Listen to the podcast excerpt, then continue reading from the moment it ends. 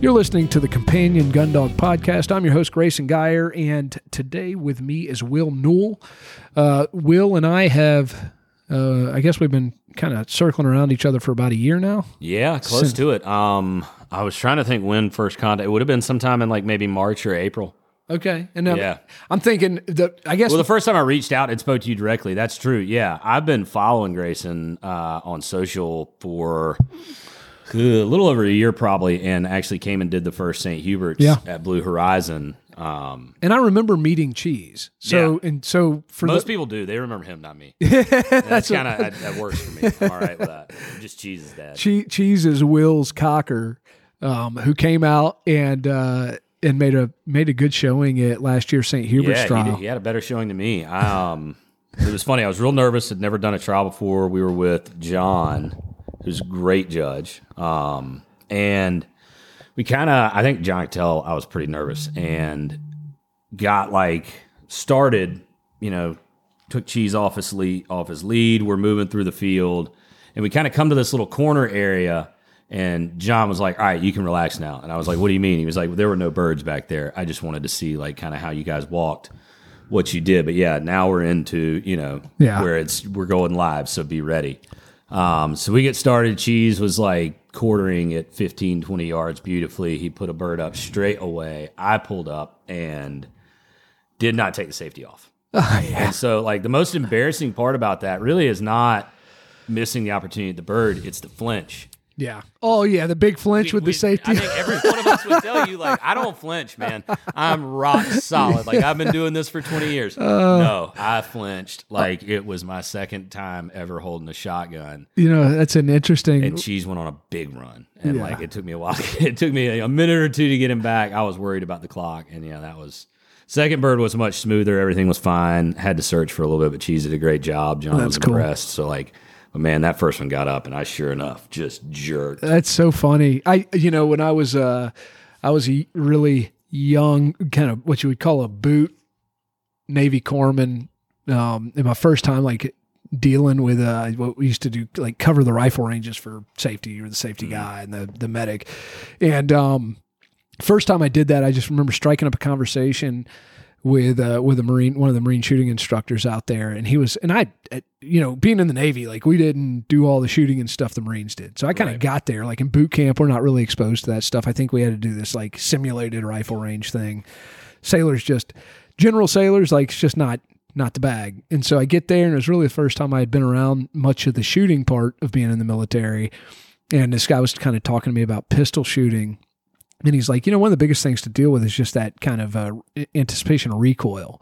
Yeah. And and he had me hold my fist out, and he just with a flat palm started striking me in my fist, and I was keeping a straight arm. And he goes, just imagine you're holding your pistol out forward, and he did that like five or six times, and then the last one he kind of feigned it, and the just the ridiculous amount of Yeah. flinch that I had with ju- from just that moment. It just goes to show you how how much that is. But yeah, I mean that happened. You know, whether you get a, a dud round or or leave your safety on uh, or do something like that. Um, you know, it, it, it definitely worth something worth considering. Maybe some dry fire practice with a with a snap cap or something in your in your weapon. Yeah. Yeah, it would be good for me. And I'm a terrible shot anyway. I just usually just let it ride. And If I have to think about it, I, I'd get worse. yeah. Like I find I'm terrible on a clays range. Oh, for sure. Awful. Oh, pin I'm so much better in the field because I don't have time to think about it. yeah, pin raised birds for me are like it's so embarrassing because the the easiest shots are the ones I always whiff on. If I if I'm drawing a bead on a bird, it's almost a guaranteed miss for me. If it's a completely instinctive shot, Yeah, you know, you. I would say, yeah, I prob I'm probably not that great at instinctive shooting, but I'm better at it than I am actually shooting the way you should. So it, it makes me look better um, to some degree. But but yeah, and, and you know, and I think too in in the uh, in the St. Hubert's trial, and I found myself, I haven't ever run one. I was judging last year, so I'm really Yeah. excited this year. But I was seeing a lot of folks, and I was completely sympathizing with them because I knew I would be the same way. You you know because there's that element of being judged about your safety in the field and your firearm safety.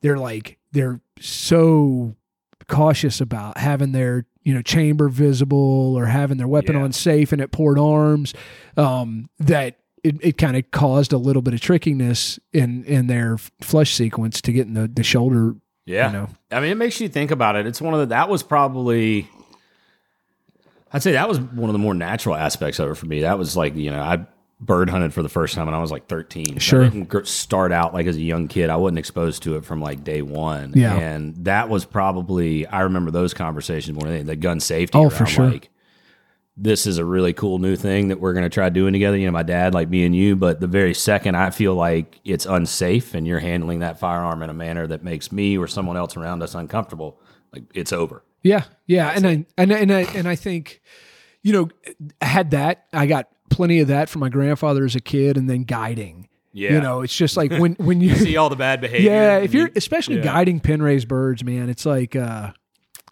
you see, there's there's two there's a spectrum, Mm-hmm. and the dangerous people are on either end. You have the brand new person that's trying to be safe, but they're so you know they're walking around with their weapon shouldered or or doing whatever. roll and- my eyes because I have yeah, when, I've got a story for this. yeah, and so you got that guy, and you're like, okay, man, here's the deal. Like, you know, I'm trying to coach him through that and be safe. But anytime you're guiding, and, and I know anybody out there that's listening to this, I'm sure I've got some listeners that uh, that have nice gun dogs out there and um, are tasked with, you know, or choose to on their own go out and guide some preserve hunts on occasion. You know, it's a dangerous. That's a dangerous profession right It's there. Scary, dangerous, yeah. you know, uh, even avocation to some degree. Um, and so taking charge of the, of your clients out there and and coaching them through their their gun safety, but also the the skill in that is doing it without embarrassing them or making yeah, that's you know. a fine line. I mean, I if I do a preserve hunt these days, I have two places in mind Yeah. that I know about where they will allow me to do it unguided, Yes. and they'll just put the birds in the field Yeah. and leave me to it, which Yeah. Is something that like that's I because the whole safety speech, it can a lot of guys. It's not that I roll my eyes at like man, that's so unnecessary. Sure. But so many people go about it the wrong way. Yeah. And they make you feel like you have no idea what you're doing. And Yeah. the only person who knows anything about this here is me. And Yep. you need, you know, It's a hard it's a really hard job because you have to take it seriously and you have to have a level of authority as the guide. Um and you know and, and and so many times like, you know, people that there's a lot of young people getting into it yeah. because the people that do it for a long time, you know, there's plenty of them that do it for quite a while and enjoy it and do well at it. But I, I think that's a high turnover kind of part time gig for a lot of folks. You know, you do it Yeah. a few times and you're like, ah, it's not for me. I don't do it anymore. I don't guide preserve hunts for for that reason anymore. I And- had one recently in October. It was a little hot. You know, it's Yeah. kind of one of those days that you like don't. We said we would go, so we went, and there was a guy who came kind of last minute that I didn't know, friend of a friend. Yep. And I, my first clue was he talked about he had got a new gun, and then that you know, in like a separate sentence about a minute later that it was his first time quail hunting, yeah. and then about a minute after that, this guy pulls out a silver pigeon Oh, and nice. asks for help getting the correct choke tubes in. And Ooh. like, all right, so this is a preserve quail. I'm like, I see, dude. He's like, what? I'm like, which ones say I see? Put that one in. That's what you want because these aren't long. He was like, Yeah. what about modified? I'm like, probably don't need that today. Yeah. Um, we'd been out there for about 20 minutes. You know, we get the whole safety speech. I think we'd actually killed a bird at this point, and they weren't flying great. Yes. So we were kind of having, to, you know, we're I'm already on edge, and there's a bird walking, and I have cheese uh, beside me. He's actually like waiting, paying attention, waiting for me to release him. You know, give him the back command and tell him to go flush that bird. And I said to the new guy behind me, like, "Hey, get ready. This bird's right here on the ground." And I turn back forward to watch the bird and kind of decide how I want to approach with cheese. And out of my like back right peripheral, I see this silver pigeon come up to his shoulder. oh yeah. And he was about to shoot that bird on the ground. Yeah. And I was in between me and my dog are in between him and the bird. I mean, he, you know, the shot string at that point is probably pretty skinny, and we were likely the oh, bird Oh, yeah. was far enough to my right that it was not going to be catastrophic, but like you would have rung my ears. And also, what? Yeah. Well, yeah. You just never. That's one of those moments Yeah. where you're like, stop, everybody, Yeah. stop. Let's Yeah, yeah. the guns. We're gonna have to have a conversation. Yeah, yeah, and you have to, and that and that gets to. I mean, even if you're not in that guiding scenario, if you're if you're scenario, if you are the experienced person, you know it's your responsibility to to shepherd those people into this world, and but also at the same time, we don't want to embarrass people. Yeah. we don't want to make them less likely to come out and, and try it again. Um, we need people taking somebody did it for you, Uh, right? That's what I always think about. Like, but but at the same time like those new people have to come in with with a degree of humility yeah, and be ready to receive some coaching because we're talking about shit that will kill you absolutely. you know and especially when you're talking those distances with a shotgun i don't think people understand that you know a cylinder bore at at at 20 feet is still with birdshot is still just putting a hole in a piece Yeah, of plywood it's- it's- you know it's like it, it's uh that's killing No you spread there. no, there's no spread, you know, and so if you're in, in those kind of distances with your with your hunting partners, um, and you tag them, that's that's Yeah. that's game over. You So know, are, are you familiar with the name Earl Storm? I'm not. So he's an old guide uh, down in Bladen County. He owned a place called Wintergreen Hunt and Preserve. Uh, the farm that my mom grew up on, that like we still, you know, you've heard me talk about. That's kind of in Sampson, like lower Sampson County, so not far from Bladenboro, Clarkton, like that whole area, and like right on the other side of White Lake. For anybody who knows southeastern North Carolina that's out there listening, um, Earl Storm was like he was the former sheriff of Bladen County, just an old badass, just like kind of, you know, the type. He's an old Sure. bird hunting dude. Like he doesn't take any crap off of anybody. And I mentioned the first time I went when I was 13. So we, the reason we got a shotgun is my dad worked for the bank. There was a sport and clay shoot coming up. So he's like, Bob, you got to get a shotgun. And so he goes out to, I think, Camel Pond in downtown Winston, picks up an 870 12 gauge, like 28 inch barrel. and that's what we went out on the quail hunt with for our first time. So Hey. like hearing you talk, I just that's why I chuckled when you said dose of humility. Yeah, yeah. Because I was like, I got that right off the bat because Earl Storm looked at us and kind of went, mm, "That's duck gun." I know what I'm dealing with here. What y'all boys doing out here? Y'all don't need that. That's too much gun. Oh, yeah. Just kind of you know was on us in a fun like kind of Letting you know nice he enough knew. way. Like Yeah. you know, and we don't. If you guys just kind of wait for me to tell you when to do what, Yeah. we'll we'll get the, we'll get through this. You know that I know that you know uh huh. that you're a novice. He he just went right up to that line of like Yeah. talking just enough crap. Yeah. And that's there's a yeah, I mean that's the skill, right? And then of Yeah. course you got those guys that the authority comes natural to, the old sheriff or whatever, and he can he can speak from that place and not offend people because he just has so so much experience in that way.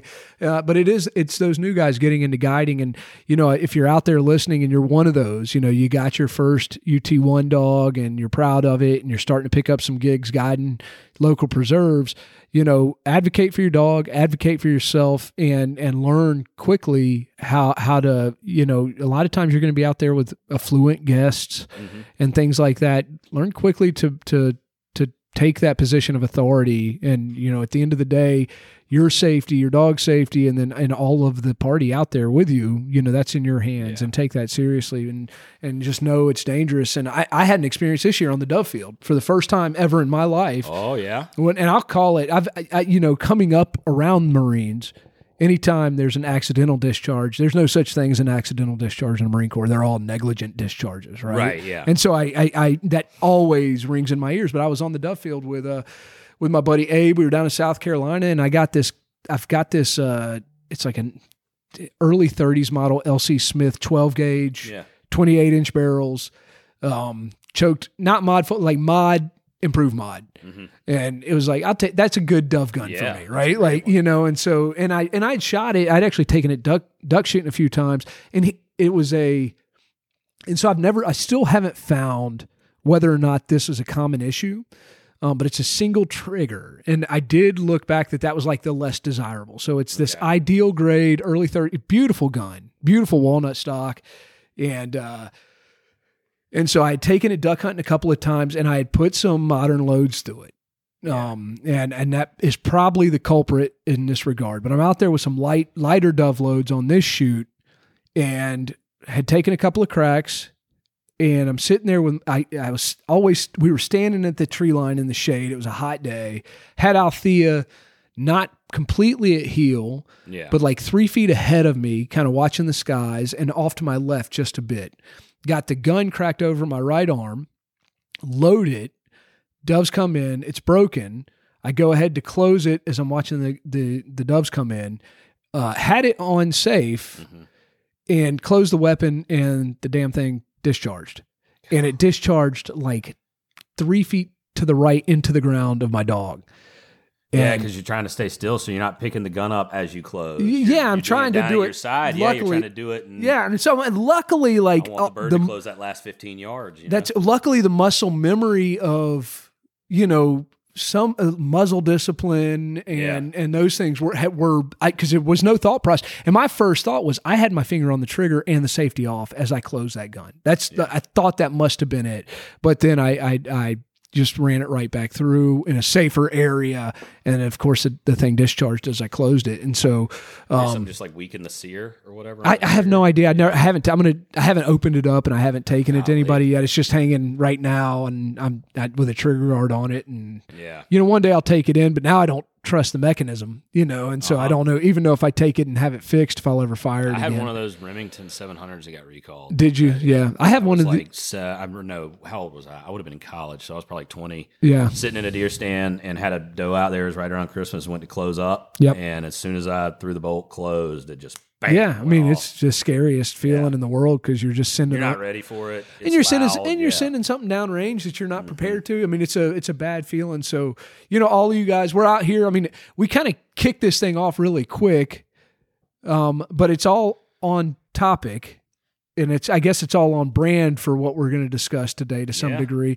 Um, but you know, it, this is a uh, an important subject, which is firearm safety, which I I don't think gets enough No, love in like popular hunting shooting culture you know and especially in the does, bird dog yeah. podcast stuff. But you know i remember as a kid i had i've got an uncle that had a story he never talked about but it was uh you know he had had a friend when they were kids quail hunting. Um that that died in a hunting accident you know Oh, just man. something similar to that and so you know it's uh remember that guys we're out here we're handling handling these loaded guns and Yeah, you got to be alert. I had a friend, uh, his lab got shot two years ago on a hunt right outside of Fayetteville. Yeah. It was like, you know, a bunch of a big ring neck shoot. Like they had, you know, blinds all around this lake. There's a bunch of guys out there. Yep. It gets a little bit chaotic. There's birds dive bombing in.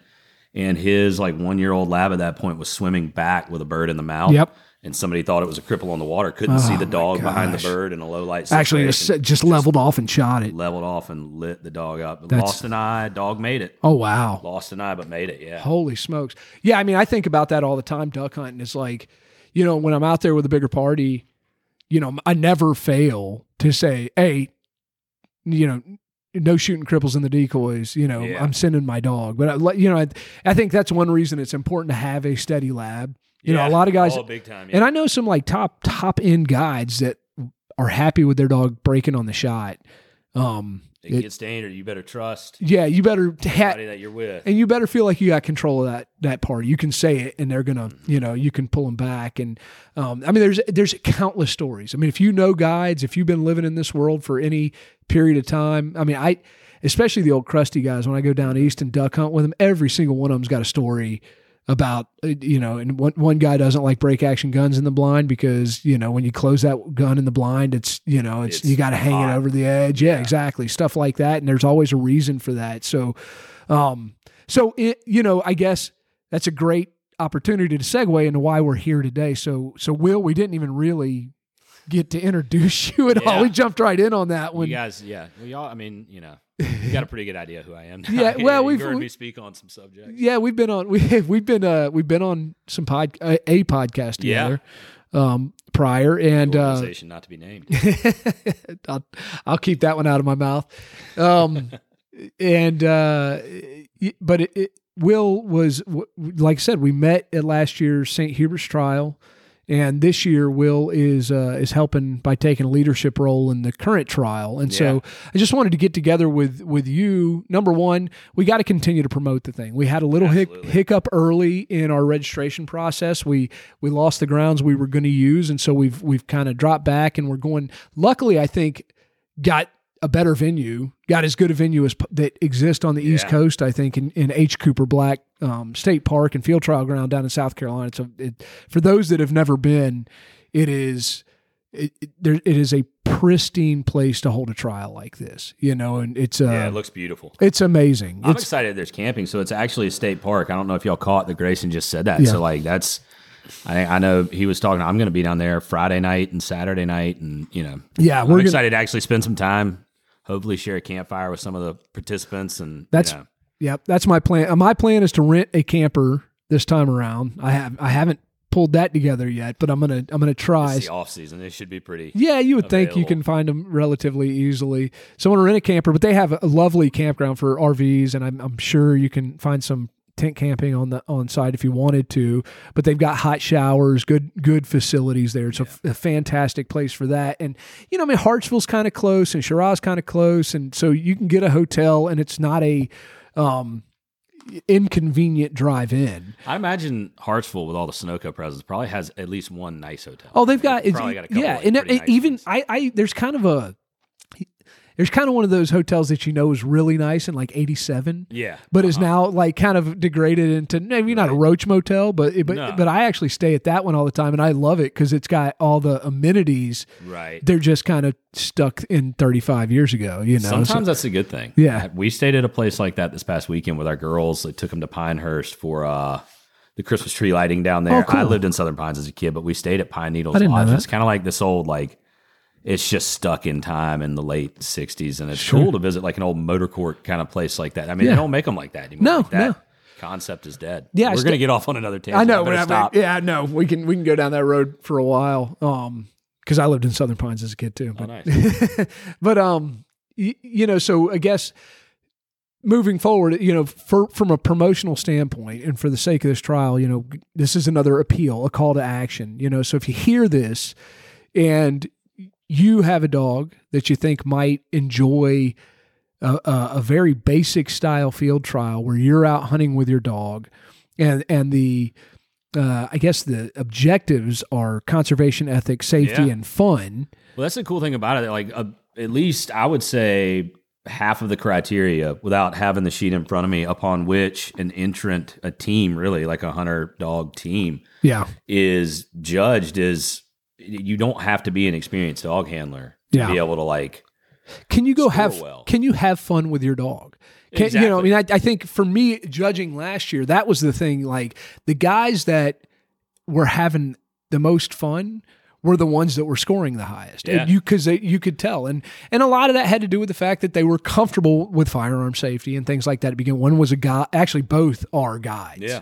So it was like, I guess that makes complete sense. Both of these dudes, um, uh, uh, Landon and um, and uh, oh gosh, I'm I'm sorry if you're out there listening. I'm blanking on your name. Anybody that knows me knows that that's not. Uh, I've I've done that to lifelong friends in my life. So, um, but the both of the guys that won first and second in the pointing dog division were uh were guys. And uh, the dog was Ruby Thews. yeah, Ruby Thews, What's the right? guy's Is it? name? He lives in like Person. Yeah, he lives up there near Caswell. Um, golly. I'll think of it, and I am so sorry. I am so sorry, dude, because I really like admire this guy, enjoy it, and Yeah. really liked running Um, with him. He's Scratch and just- Dent Kennels. Yep. Yeah.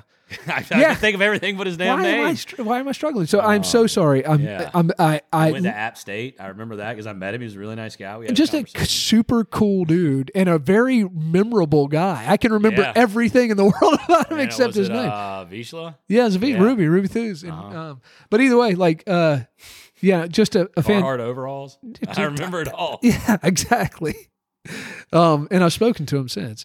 Uh, but but he- Trey. Trey, Trey Wright. There it is. Thanks. Hey Trey, dude, please, for the love of God, forgive me about that, man. That's that that that I is- wish we had had a timer on that. That was a solid like 45 seconds of two guys with ADD like calling out context clues until somebody got there. yeah. Trey Trey's an awesome guy with a super awesome dog and.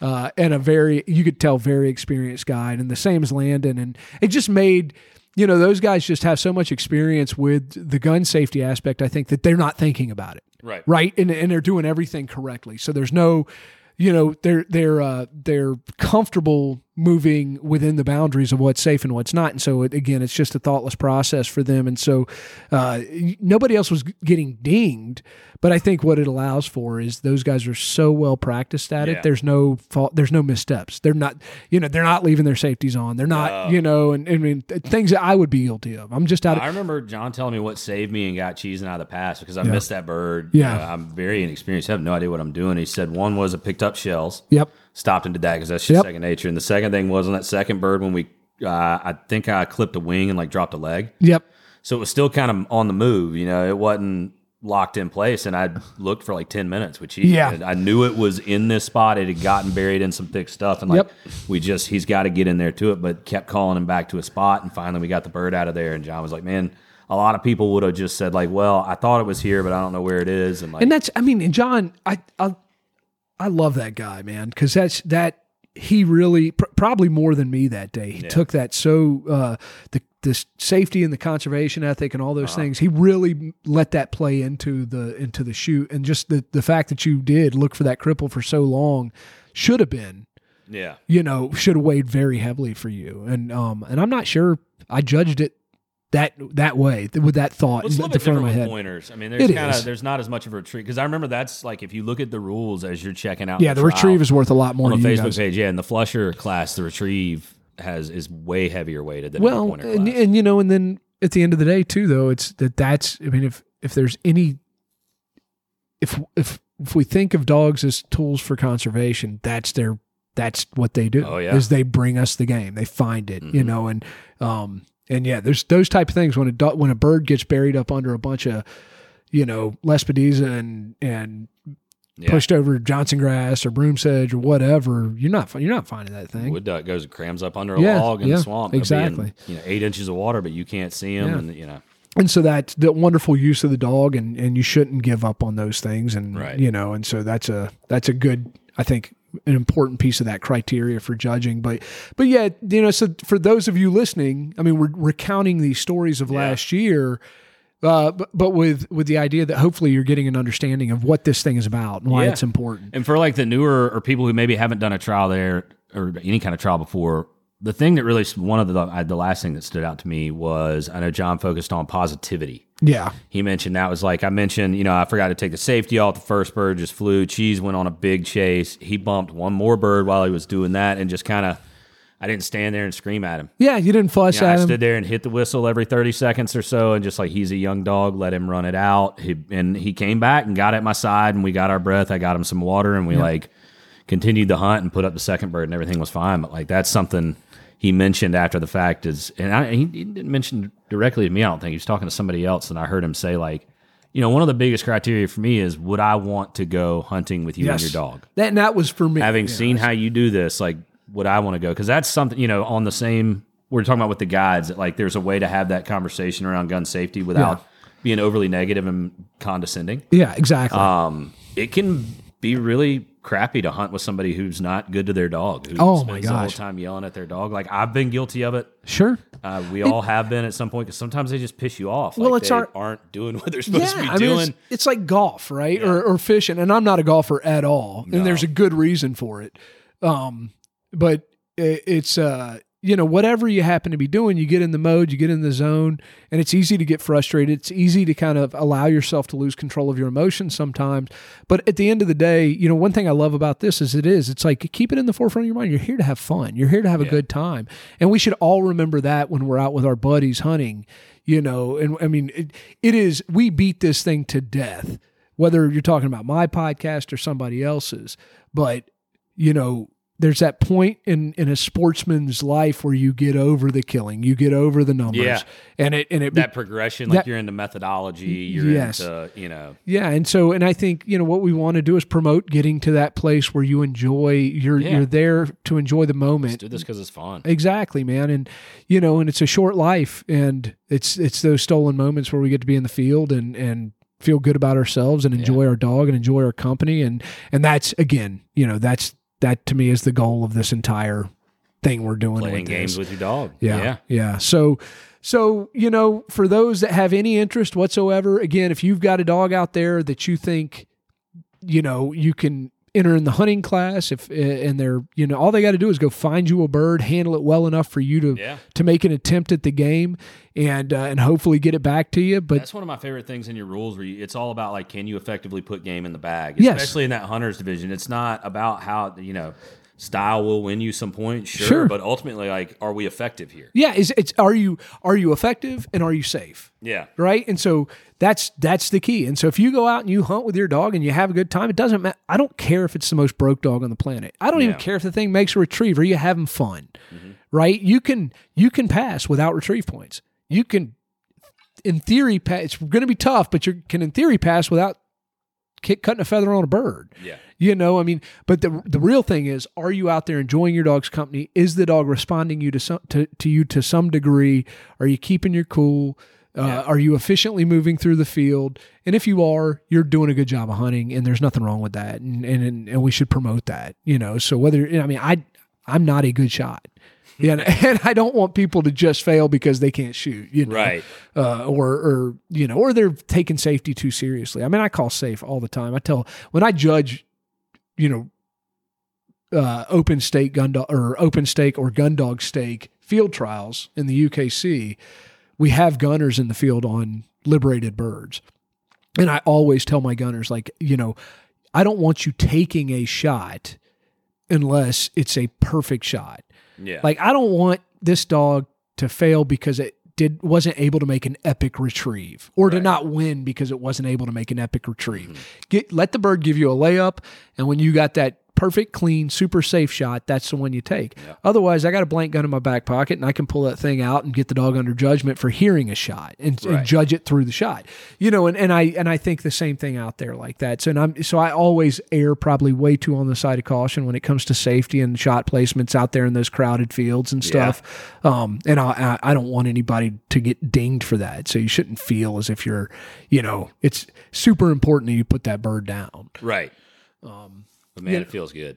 It does, yeah. And so when it presents, Certainly pre- feels better than yeah, yeah. When you do it long enough, the, the Right. you get the opportunity. The opportunities will come if Yeah. you if you keep hang, if you hang in there. Well, you're talking about layups. That's the thing I think that probably improved my shooting more than anything is Mm-hmm. Shot learning selection. to recognize the layup. Oh my God. Just lay off when it's not. If it's you can't you can't do that, Dude, I think of the first- physics. It doesn't work like that. My first fifteen to twenty years of duck hunting yeah, were just like stupid shots, you know, and like once shooting at 55 yards. Yeah, and even like even just once you start shooting dog or shooting dog, shooting birds backpedaling into the decoys, like once you see it done right, then it just you, you Mm-hmm. Yeah. don't mind waiting on it. it's bait fishing versus artificials. Yeah, for You know sure. what I mean? It's the same thing. It's like I can go float, you know, minnow under a cork and catch pretty much any freshwater species in any river, stream, lake, Yeah. all over the southeast. But man, something about like a clear moving water stream, whether it's Yeah. a bass or a trout or whatever, and watching the eat happen. Yeah.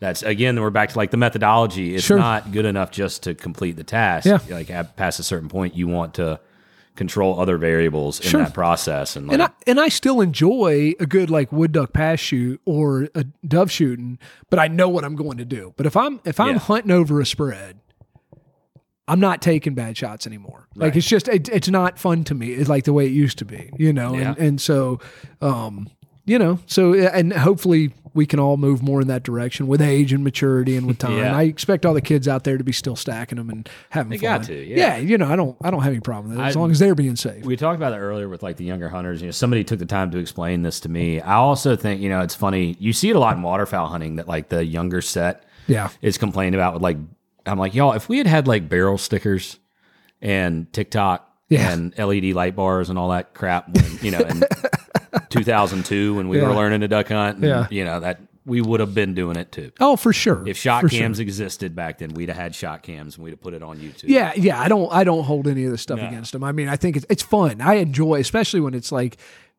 those kids in that like 16 to 22, 23 year old range where they're really just getting ate up with it and they start ha- they start becoming somewhat proficient and competent. We need those people. I mean, it's you know, sure. we need people interested sure. in it. What does they say? Duck stamp numbers are declining every year. Oh, uh, it's just doesn't surprise fewer and fewer are sold. yeah, and it's sad. And at least true. there's a cool factor to duck hunting. Now, I think when you get into the upland space, the aesthetic appeals to a, it appealed to me as a young guy. Yeah. But at, at the same time. Mm-hmm. like you got to be a bit of a romantic t- from the get go to yeah to get into that, and especially when you're living in a state like this where we have so you know our li- uh, opportunities are so limited.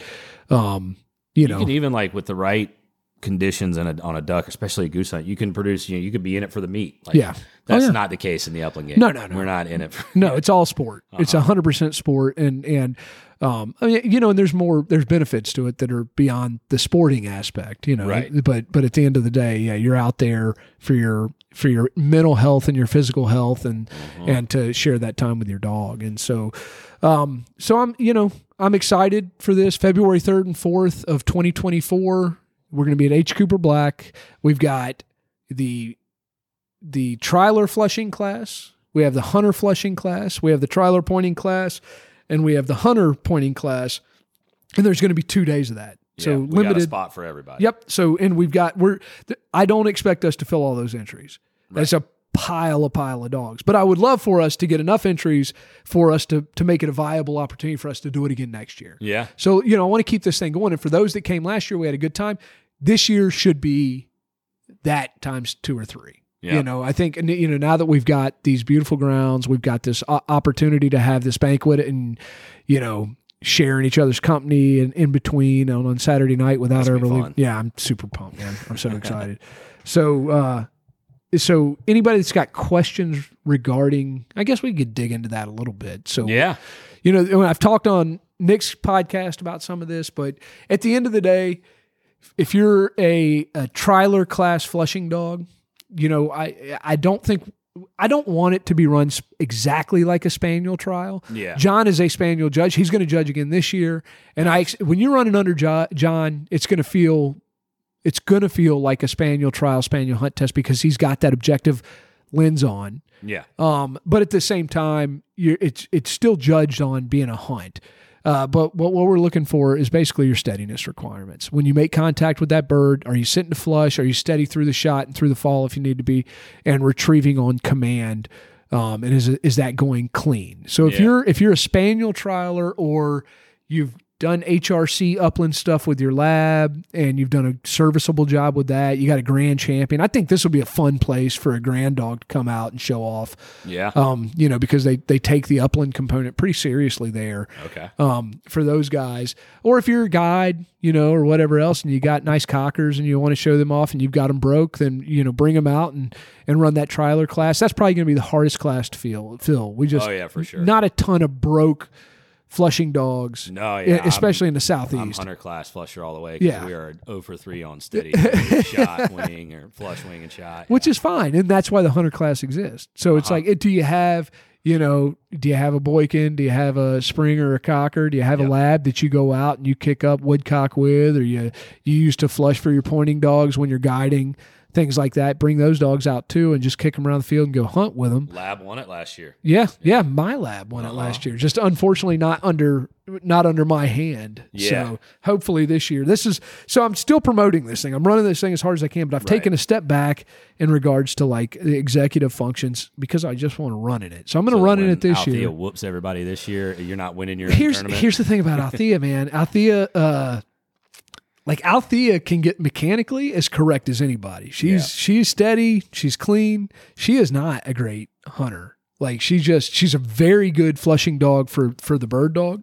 yeah. Um, but she's like she like her favorite place in the world to be is at heel. Mhm. And if she thinks there's a bird in the opportunity, like in that bush over there, she'll go hunt it. And I can send her out for a while and get it going pretty clean. But if she's hunted 10 or 15 minutes without a contact, she's going to stop Yeah. believing me and start, you know. So there's Althea can easily be beat with clean work with a more intrepid dog That makes sense. you know, and it's just not her name. But I, I don't, you know, I know the dog I got and I love her. I wish she was a little more in, intrepid, but at the end Yeah. of the day, she wouldn't be the dog she is if she was. Right. So, you know, so she's she's the perfect dog for me, but um and and clean. And then of course she had a son that won it or, that won runner up last year. And same kind That's of deal. right. This guy comes out. Yeah, son. yeah, comes out and trains with me a lot, and that's Josh Garrison. We're hoping hope he comes back out again this year because I love that dog so much. Super uh, awesome dog named Cooper. Um, but That's right. yeah, but the more folks that come out with whatever else, like Althea and Cooper did really well because there weren't a whole, there wasn't a ton of competition. Yeah, I think you know? Graham had a yeah, Cochran Copper. yeah, Copper, Me. And we didn't have, we didn't break it into it tri- was like three or four labs And when- that. Yeah. and we didn't break it into uh, trialer and hunters class last year. And That's so right, this yeah. is going to be a lot. There's a lot more opportunity for the hunters class guys this year because those Yeah. dogs have had a lot of practice sitting to the flush. And if you know if you've hunted flushing dogs, you know like it's just from a marking perspective and things like that. If you can get that dog to just stop for a second, mark his bird, um, then number one you're getting you know you're not having to worry about delayed chase. You get the dog it's already under control before it starts. Right. If there's a mark to be had, especially an easy one, they make it look so clean back and forth. It's hard to look at that kind of work and not appreciate it. Oh yeah. You know, but at the end of the day, do you need that to put birds on the ground and in the bag? Not at all. No, You know, but man, what you're describing the first time I ever saw cockers run, I had my lab ham, and Yeah. I I knew that was two years before I ever got cheese, but I knew right then and there, like Yeah. I'm gonna have one of those dogs. Yeah. that's amazing. Like Yeah. I just fell in love with it. I was like, gotta have it. It's they're so cool, and I, maybe one day I'll have one again. I've I've had a few, and uh, you know, right It's now, it's been an adjustment. What you just described with Althea, like her favorite place is that heel. That's Yeah. not like I've had to adjust to that, like from coming from a lab. You know, with Ham, I wanted him to stay close, and Yeah. he was within ten feet. Yeah, And so that's what I got used to. And I feel like I, I have this instinct to get upset with Cheese when he's like wandering at, you know, 30 yards. sure, And I and for That's- him, that is staying close. Yeah. He's like, I am. I'm like, dude, stay close. And he kind of looks at me like, I am. yeah. What do you want from me? I could be a mile away right Yeah. now. I wanted. You know how fast I am? Like, and that's my bird dog. I say this all the time. I got Ella sitting in here behind us, and uh, and she's you know she's one of my favorite dogs I've ever owned. She's a wonderful companion and house pet. Um, but on the days like on a pretty day in the spring when you go out and you you fire up the grill and you got Althea out there, Althea is just going to be curled up asleep somewhere within Yeah. like ten feet of you at all times.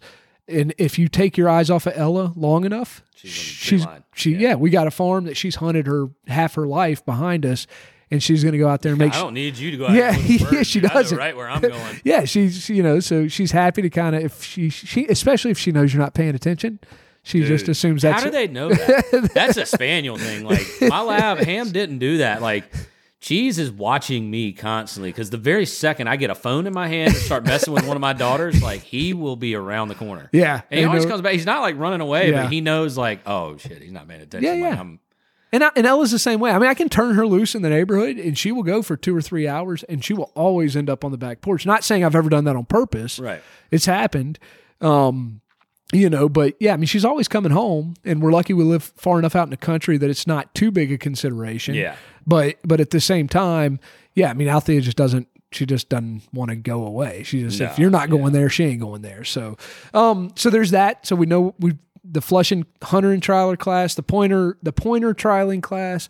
Just think a dog steady to wing shot and fall, Yeah. you know, and retrieving on command. Retrieve's going to play a role, and if if your dog doesn't retrieve, you sh- you can still play. You probably probably not going to win, but you can still Right. pass. Yeah. You know, and that's something important to note. Your dog doesn't have to; it can blow complete categories and still pass. Yeah. Um, you know, uh, They and- awarded the title of practical hunting dog. that's right. I love that. When I read that last year, like looking at signing up for the trial, I was like, man, that's a really cool way to look at that. That is probably what, because I was a staunch, like, never going to trial. yeah, When I started getting a bird dog, people were like, oh, yeah, they got spaniel trials. You should get into that. I'm like, man, that's not for me. I don't Yeah. want to do that. And, so and I did it for, bec- I really did it because I had so many clients that they don't have any interest in field trialing. Yeah. That, but they see what they're missing out on in terms of the community. I've got a handful of people that hang around the, the French Brittany trials that really aren't into the trialing at all. Yeah. But they love the community. And so they hang out there. And I just, No, it was, that's a huge upside from Yeah. doing it last year. It's like, I met people yeah. who are into this that you can then like keep in touch with throughout the year, exchange info, just whatever. Like Yeah. I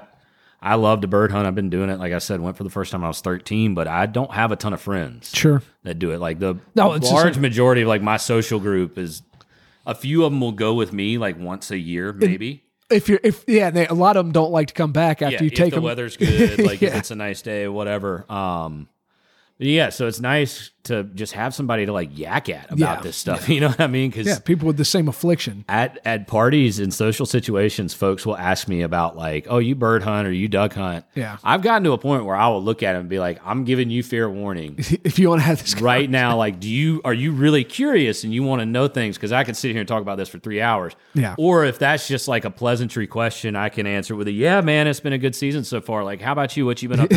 and we can go that way too. I just let me know. 'Cause, Yeah, like, yeah. If you really want to know, I'll tell you. But I'm I'm giving you. What's your level of here. interest? Yeah. Because we can take this so far off the deep end. Yeah. Um, yeah. Talking about Earl Butz. yeah, exactly. I love that kind of stuff too, though, man. And and I'm lucky. Like I'm 43, and I've just now like started to develop like a core group of hunting buddies, and Yeah. I've never had. And I mean, we're still only getting out with each other a couple of times a season or whatever. But they're people that I know I'm going to take. I can take them and drag them through the swamp looking for woodcock. Yeah. and they're going to want to go again next time. You probably, if you're like me, you probably cycled few through. Uh, through yeah, a oh. I, I've, yeah. I've burnt some people out. I've taken a few people on some like I have declined to invite certain folks back, and I'm sure that Yeah. there have been folks before that have declined to invite me back. Oh, sure. You don't always jive. Yeah, yeah. Even when you're you're two, uh, you know, avid hunters, you know, Yeah. you have to. There's got to be certain things like you know, you go with some of those guys that are just killers, and it's Yeah. just to me, it's you know, Oh, there's one place that's like it's in a large, expansive county in eastern North Carolina, and I'm gonna like leave names out to protect the innocent here. I got invited to this club one time. It was about my third trip down there. It was like a loose kind of. It's not necessarily familial, but it is a family friend kind of relationship. And anyway, I get invited down there, and the like head dude at this place, um, in the dark, it's like 4 a.m. before we're going to the blinds. And I've got my dad's lab at this point. Uh, Samson was like at heel. He's on uh, slip lead, Yeah. like a three foot long slip lead, not making a peep. And he's right beside me. I've got my gun case, my pack, waiters. Like I'm dressed, waiting by the truck, following all the rules, ready to go. And the dude just walks up to me out of nowhere. That dog's not going to F up my hunt, is he? yeah, He's not going to, dude. That dog F's up my hunt. I'm going to shoot him. Yeah, And I looked right at him, and I was in my 20s, and this guy's in his like mid 50s and a Yeah. lot bigger than me. And I just, Mr. So and so, if you shoot my dog, we are going to have a giant effing problem. yeah, And I continued that day's hunt. You know, everything Yeah. was fine. The dog did great. Yeah. He killed it. He was a, I've got a picture of him. I'll show you from that day. He ended Yeah. up picking up birds for like the blind neck to us. He was great. Never got invited back after that. That was the last trip. Sure, fair there. enough. Yeah. I mean, but yeah, you you advocated for your dog, and uh, yeah, I just kind of felt like if he was running around whining, like Yeah. picking up decoys, causing problems, pissing on somebody's sure. bag, like yeah, call me out. But I'm standing Well, a lot of I'm the times- first one ready.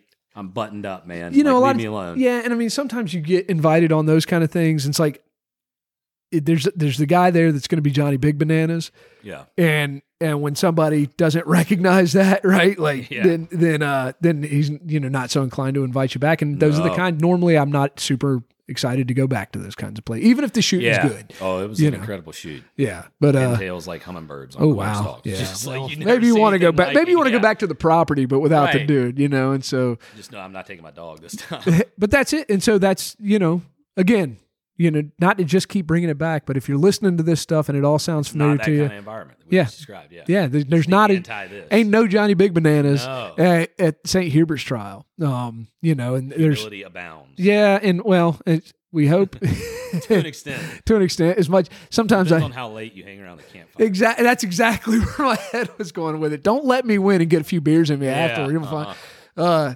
but um, you know, so if anybody that does have questions about that, we're going to put some show notes up. We'll put Will's contact information. Will Will is the man. So Will's, you know, he he really has. We've been lucky that he he's buttoned up. He's the kind of um. You guys have heard me say this about myself. He's kind of the antithesis of the way I handle these things. So you can expect some com- communication back from him. Of course, you can go to the BDS website. You can go through there and link up with Terry Ann. Terry Ann's very, very well organized and can Yeah. give you all the information. But if uh, those real time conversations, reach out to Will. He'll, he'll Yeah. get you some answers. Um, and so again, look for those show notes. Show notes, Will. If you want to put some information out on on the podcast, you're welcome to in terms of email addresses or whatever. We can just save it for the notes. Let's put it up on the notes because what Okay. I'm probably going to do instead of routing it to personal, not that I care, it's not Yeah. a special account, and that's the reason why I'm not going to give it to you guys because I think my Gmail inbox. Let me look at it. It's sitting at like fourteen thousand Yeah, yeah. Oh, yeah. Is that it? That's rookie, those are rookie numbers. You got to bump those up. Yeah, those rookie numbers. So what we'll probably do is like just set up a dummy Gmail account, like Will at St. Hubert Society. Okay, US good Or idea. something Wouldn't like hurt that. to have Yeah. something like that put together anyway. So yeah, give us about 24 hours. We'll get something like that set up, and you guys can get a hold of me. Um, yeah, and like we said, feel free to reach out for real time conversations, questions. Um, I will guarantee that you'll probably get more anecdote than you bargained for. Well, for sure. well, that's the fun part. Into a conversation. That's fun me. part. Yeah, and and, and in you know, last words on that thing. We do have one of the uh, one of the kind of patrons or I, I don't know what you'd call them, just friends of the St. Hubert's Club group already, uh, is a big farmer in Darlington County, which is right right down the road um, from Cooper Black, and he's got a lot of connections in the area. We're already talking about pigs, what how many pigs we might need to cook Saturday night. Hopefully, Oh, yeah. that kind of that kind of You chat. guys do it right down there. That Yeah. was the, in that part of the eight four three. They actually do like whole hog Yeah. with vinegar. Yep. White slaw. I mean, I'm from the eastern part of the North Carolina, so any of like our Piedmont Triad listeners or Grayson's Piedmont Triad listeners are probably looking at me. Yeah, white slaw vinegar sauce. That's so I you know having grown up all over North Carolina and but Yeah. happening to live like right now we're uh we're 12 and a half minutes from the barbecue center in Lexington Yep. where we sit right now. flies, we're probably pretty close. Yeah, and uh, I don't ever say this in mixed company, but I much prefer Eastern style barbecue. Yeah. Um, you know, I it's like good. home. I think there's something to the dip, the sauce. Like Yeah. there's you know the I, sweetness. and I do. I mean, I still go to barbecue restaurants in Lexington and enjoy the barbecue. I really do. But it's you know for, when I when I'm when I my mouth waters really Yeah. thinking about what I want. It's that whole hog. it's all that extra collagen. That you Yeah, it's so good. Situation. Yeah. So good. So so that's I think that's good for the final word on St. Hubert. Yeah. Um, you know, and we've beat you guys to death with this stuff, but we really mean it. You know, if if it's you, if it's a friend you know that might enjoy something like this, come out. It's a party. It's a bird dog party. Um, we're gonna have the trial, but that's secondary to the fun. Um, so so please reach out, come join us. Hope to see you guys all there. It's gonna all the proceeds are gonna go benefit the Bird Dog yeah, Society. it's a great organization. Yeah, and and we're super super excited for that. We've got some conservation partners that are working on getting there. Hopefully, have a biologist out from uh, Quail and Pheasants Forever. Nice. Yeah, and especially that area. Like so, speaking of farmers in that area, I spoke to one the other day, and he's been having fun with his French Brittany and finding quail all over the place down there. Nice. So there's there's wild birds. They're making That's it. good to hear. Yeah, you know, and so um, so enjoy. If you've never been in that part of the country either, you might think it's a it's it's a place you might drive through if you're not a hunter and think there's not a whole lot going on. Yeah. But if you've ever hunted a bird, whether it be especially a woodcock or a quail, just driving through Yeah. that kind of mid to mid state to low country of South Carolina, that um, yeah, heading from Darlington County to Florence and area. Pee Dee, man. Oh my God, the Pee Dee River Basin's so beautiful. Um, and so, so kind of speak. That's our South Carolina cousins, Yeah, same water. uh, exactly. But there's a there is a son of North Carolina That's a hell of a segue. Lima. that that uh, that was a famous sportsman here, and and Will has been working on a new project, and I'm Yeah. gonna just kind of let you take over from here. For sure. Um, so this is a guy that's kind of I. One of the first times I read about him, I saw him, or uh, read that he was uh, compared to, or you know, called North Carolina's Hemingway. Uh, so the old man and the boy, Robert Ruark. I'm sure some of you probably already figured that out, but he wrote that Old Man and the Boy series for Field and Stream. Uh, he's got at least four or five other best-selling novels to his name that I cannot call out right now, but this is kind of a challenge that we are naming after him because he is from North Carolina and you know much like what Grayson's doing with the St. Hubert's trial bringing something European over here to the states and doing it for the first time ever um, I would kind of like to do that with what we're calling the Ruark challenge uh, and it's not this will probably be officially not probably this will be officially rolled out in 2024 so everything I'm about to tell you, you will have a chance to sign up, declare your intent, and be eligible for the challenge starting in like September of 2024. But effectively, this is all based on um, a novel. It's a Scottish novel from the 1920s called John Macnab. And over there, the Field magazine uh, puts on something which is kind of like what would that compare to? Is that, is that like Project Upland is for us over here? Maybe a little more like Covey Rise. Well, the field is, I, I'd say the field, yeah. I mean, so in terms of prestige, Yeah. you know, we have these new modern kind of print deals like Project Upland, Covey Rise. I, I would say Garden and Gun, maybe more Mm-hmm. a so. little more lifestyle. Yeah, it, has Yeah. got, it's got, I mean, the shooting lifestyle right. in England and in, well, in all of Great Britain. Uh, It's a whole thing. in the UK. yeah. Yeah. I mean, it kind of wraps into, it's a, it, it's a little more, it's a little, up. It's buttoned up Yeah. and it's got its own real culture around it Right. you know and and for us we do too you know but at the same time um you know it, i would say that this this magazine would be more akin to like what field and stream would have been when it was forest and stream you know Got and it. it's Yeah, and it's yeah, got a super long history and it was it's the publication if you're into sporting pursuits in the uk the you're taking the field. You're familiar with it. Yeah. So yeah, anyway, they run this challenge that's based on the Scottish novel, and uh, the challenge is born out of this sort of passage in the novel where there are on, uh, let's say, just a cold, rainy night, not much going on. There's three dudes, characters in the novel. They're sitting in a pub, and they're much like what we just talked about. You know, don't look for humility around the campfire uh, the night after the you know Saturday of the St. Hubert's. Um, these guys are kind of they're bragging, they're talking to each other, and and the gauntlet gets thrown down. That basically one dude says to another, "Hey, this is how good I am in terms of being a sportsman. I can sneak onto your property, and in a 24 hour span, I will take a what is it, a brown trout on the fly." It's a red stag and it's a pair of grouse. They call it brace of grouse over there. Yeah. And I'll do all that. I'll leave the property. You will never know I was there. Like I'm that good that I can sneak on, knock this out, and go. And so the field, um, I think this has been going on since like the 60s or 70s for them. They kind of people started trying it and talking about it, and they sort of put forth this challenge that obviously the poaching angle there is in in good jest. You know, Yeah, we're yeah. doing this these days with a landowner who is Giving us permission. yeah, given permission and excited for you to be out there trying to this really complete this feat of conservation. So the American version, the North Carolina version that we're going to start with, um, are acceptable Ruark combos, and this has to happen in a 24 hour period at dusk to dawn. It must be witnessed. So there's got to be a witness that can attest who's with you to like, yes, I, I saw it. It all happened. So here are our combos. The early season is going to be a pair of doves, and that must be harvested in a single volley that applies only to the early season. Because my thought there is it's not too hard to go out and kill two doves, no, no. but I did- in a single I- volley. I shot I shot my double this year. I It's knocked a my double out as yeah. well. Yeah. So felt good about that. Um, it's going to be an archery whitetail buck because early season you'll be in September, and it's going to be a black bass species on the fly. So that can be spotted uh, rock bass, that can be largemouth bass, that can be smallmouth bass. Wherever you are in the state, you should be able to find one. And I'm not a biologist. And the first time we discussed this, you said black bass, and honestly, it didn't register. That's the with family, yeah. And really, I shouldn't say rock bass. That's I just misspoke because I learned that over the summer that rock bass Really? are it's a misnomer.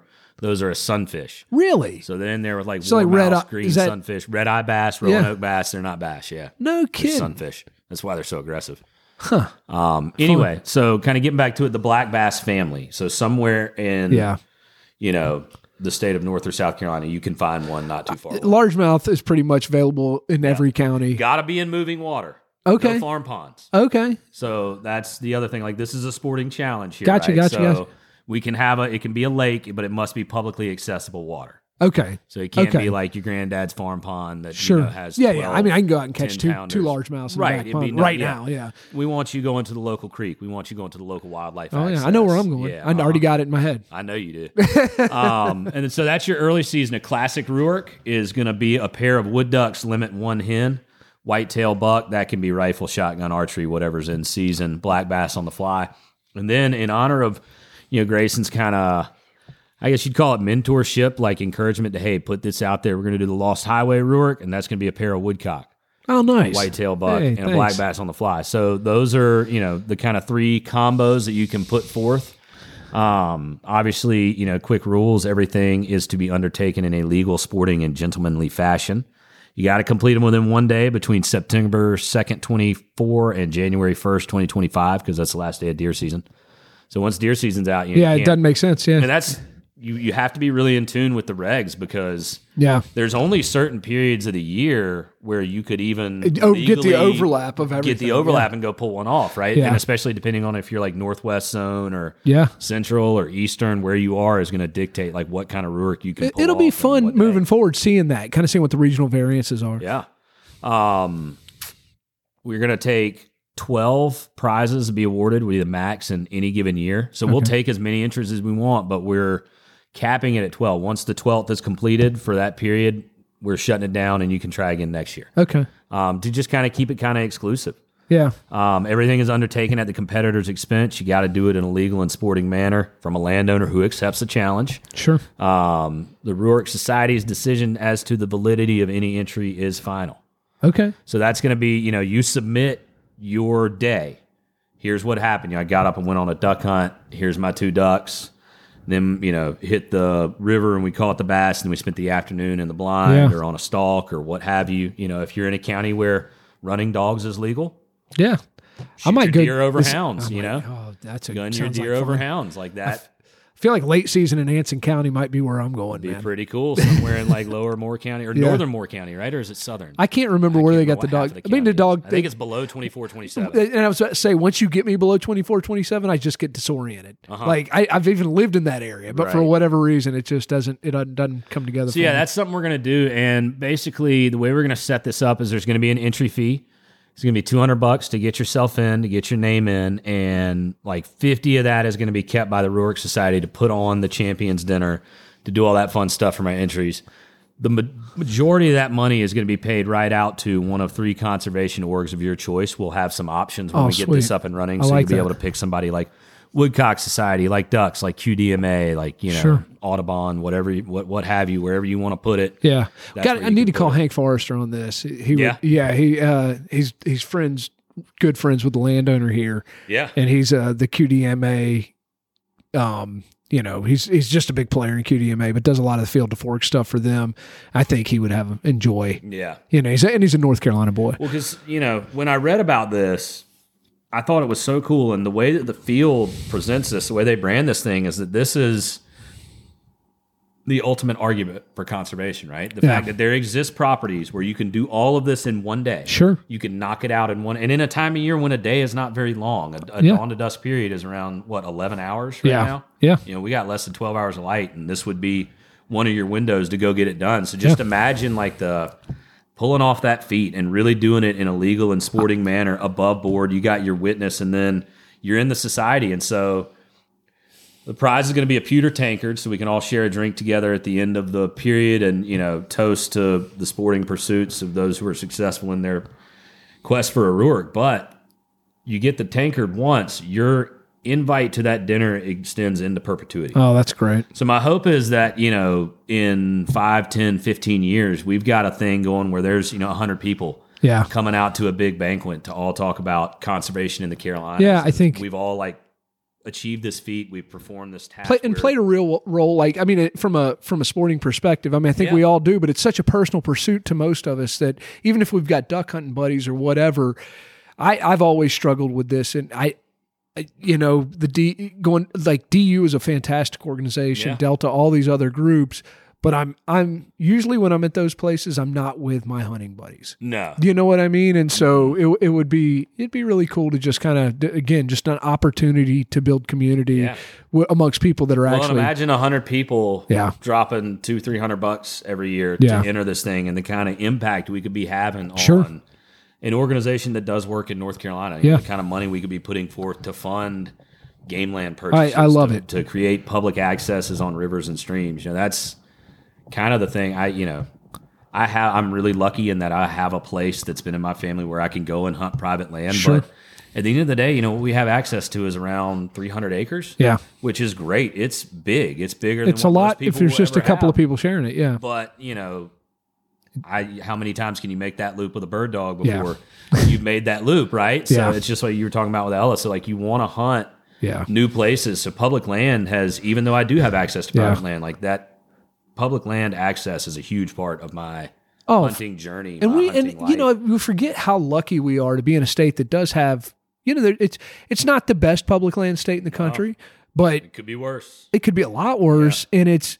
you know it it's when you really get out and explore it when you really do it i'm always surprised by how much access i do have and how much wonderful you know how how close it is to you. Yeah. I mean, living here, I'm in Winston. You're yeah, right down south yeah. of town. i mean like, yeah there's a lot right around us that I never would have known about if I hadn't just started looking and a- started digging. absolutely yeah and i spend so much of my you know starting october you know for me um uh, Yeah. through through february burning boot leather. Yeah, just loving it. I mean, still that's what that's my favorite thing in the world to do. Is just be out there in our local public land and and remember, Yeah. you know, it makes it just ties you to home a little better. So, and this is another thing. This is a great opportunity for that. So, if anybody's out there listening that has, you know, has any interest in that, um, yeah, obviously it's in the earliest stages. This first Yeah. first public But you announcement. know, if it thing. sounds cool to you, get a hold of me. Like I, I'll, Yeah. you know, I have. So here's the thing. Like I use some of you. Well, y'all don't know this because y'all don't. You, probably not many of you listen to the podcast I used to do for the organization that shall not be named, but I talked a lot on there about my past experience as a food truck owner, and I actually do still have an account out there for that food truck with about two thousand followers that I Yeah. need to do something with. So that's going to get transitioned into a place for like this content to be done for me to talk about things like Great. the and Yeah. you know, give you a place to go to access rules to you know see who I am and what I'm doing. But you know, it, bear with me because I'm announcing it. None of that infrastructure exists yet, but between now and you know, say. I'll give it February because I'm not going to do much except for hunt and do the holidays with my family between now and like St. Hubert. Yeah, probably. Yeah. yeah, no, I think, and I think St. Hubert's. I mean, it falls right in line with this, you know. And Yeah. so it's an opportunity for us to get together. If you're going to be at the St. Hubert's trial, That's actually a this, really good point. I will have Yeah. something. I will have an online landing place for this before Yeah. we get to the St. Hubert. Yeah, trial. we So need when to- You're there. I can. Hey, go check this out. Yeah, and we'll probably have a little sidebar over there, I'm sure. So anybody that's interested and you're making and you're going to be at St. Hubert, come come join us over there and let's start planning the 2024-2025 Ruark Challenge. Yeah, because I'd love. I mean, you know, I've been close. Like, have you? This is the thing that I inventoried, and I think I've got like four days where the opportunity was there. Yeah. and I was close. I'm gonna so starting December nineteenth, uh, or uh, starting December eleventh. Sorry, for me, that's you Yeah. know uh, uh, that's a good poke for me. So like late season deer season for me Mm-hmm. is like when around the holidays, really around Christmas, is when I and I'm I'm a preferential evening sitter. Oh yeah, You 100%. know, uh, and so it, it makes those kind of days where I can get up early in the morning, take a crack at some wood ducks, Knock out your birds. Yep, or take a crack at some woodcock after that, and then go. I luckily I, I live a quarter mile from Tom Alex, Yep. and we'll get on the canoe out there and see what we can get done for the bass, and Go then find uh, one. yeah, and make it happen. So I'm Yeah. pumped. I'm going to try it for this year. I don't know if I mean eh, whether or not we're having anything formal about it, but I'm going to actually try Hey, and but get it. you got to have one to enter into the record books to Yeah. start it. At least an Yeah. attempt. Yeah. I've, I've made a an unofficial attempt on November 11th. Yeah, Um, Cheese, my cocker was the first time ever. I sent you that picture. First time ever duck hunted him. He did. yeah. Oh, that's right. Yeah, it was cool. Well, the first bird, man, that was funny. Like he didn't want to pick that thing up. It Yeah. was crippled. It was kicking. He was just like, "What is this? This is Yeah. bigger than anything I've ever seen. I'm supposed to grab that." sure. But he figured it out, and I actually caught a fish later that day, and I'm now like kind of looking at it. It was rainy, it was cold, it was windy, and I just sort of, you know, Yeah. as embarrassing as it is to admit, college football was on, and the fire was warm, and the beer was cold, and I was like, yeah, maybe another day. Yeah. Uh, but I'm going back. Uh, I will probably be attempting one on December 11th as well. I'm going actually this Sunday, headed to the farm and gonna hunt woodcock opener down there. So awesome, man. Well, I'm I'm I'm pumped for this opportunity. I'm pumped for us to have you know it. it just gives us a reason to stay in touch with each other. Yeah. To keep working forward, to get in the field with each other. And I, when I say each other, I don't just mean me and you. I mean that you Right, know, all of- listeners. yeah, everybody out there. Call your buddy. Go out and try. You know, this is just a fun pursuit. Give it a shot. Um, and it gives you something for the winter. I always Yeah. like when my family, family and friends start talking about how much they're not looking forward to the winter and how it's going to get time. dark and Yeah. cold. I just So I hate it. I'm sitting there like, how sad for you yeah. That like you don't have something to look forward to this time. And you're like, I do. Like, Oh, yeah. I'm more excited for this than I am anything. Oh, yeah. I mean, I just like and get your kids out there with you. Yeah. You know, share this with them. Because I feel so lucky that this is a part of my life, that this is, you know, it, it's, it, you don't, it makes you appreciate, uh, and this is so sappy, but that, that life's not just about the pursuit of wealth and, uh, there's you know, there's so you know what I mean. And it's spending time in the woods. Uh, if you can't, if you can't recognize how lucky we are, especially as Americans and Yeah. and all that, you know, just the normal, general, great gratitude stuff that you hear everywhere else. that season for gratitude. it man. is, it really truly is. So I think that's a, a, a the right note to wrap Heck this yeah. thing up on, That's man. a perfect little bring it right down, put a pin in it. so out there guys if you're listening thanks thanks again for listening and uh and don't forget to go visit uh www.uglydoghunting.com that's my buddy mike nadusky and mike is uh mike's the man in the retail dog game uh, Yeah. sporting dog game so he's he's the uh, one and only sponsor of this podcast. Obviously lost highway gun dogs as well. If you got questions about any of my services you're welcome to reach out here. And uh and will thank you for being here buddy. Yeah. Thanks for having me. all right. Appreciate y'all listening to me ramble, and uh, hopefully we'll run across each other again soon. we'll do it man. Thanks a lot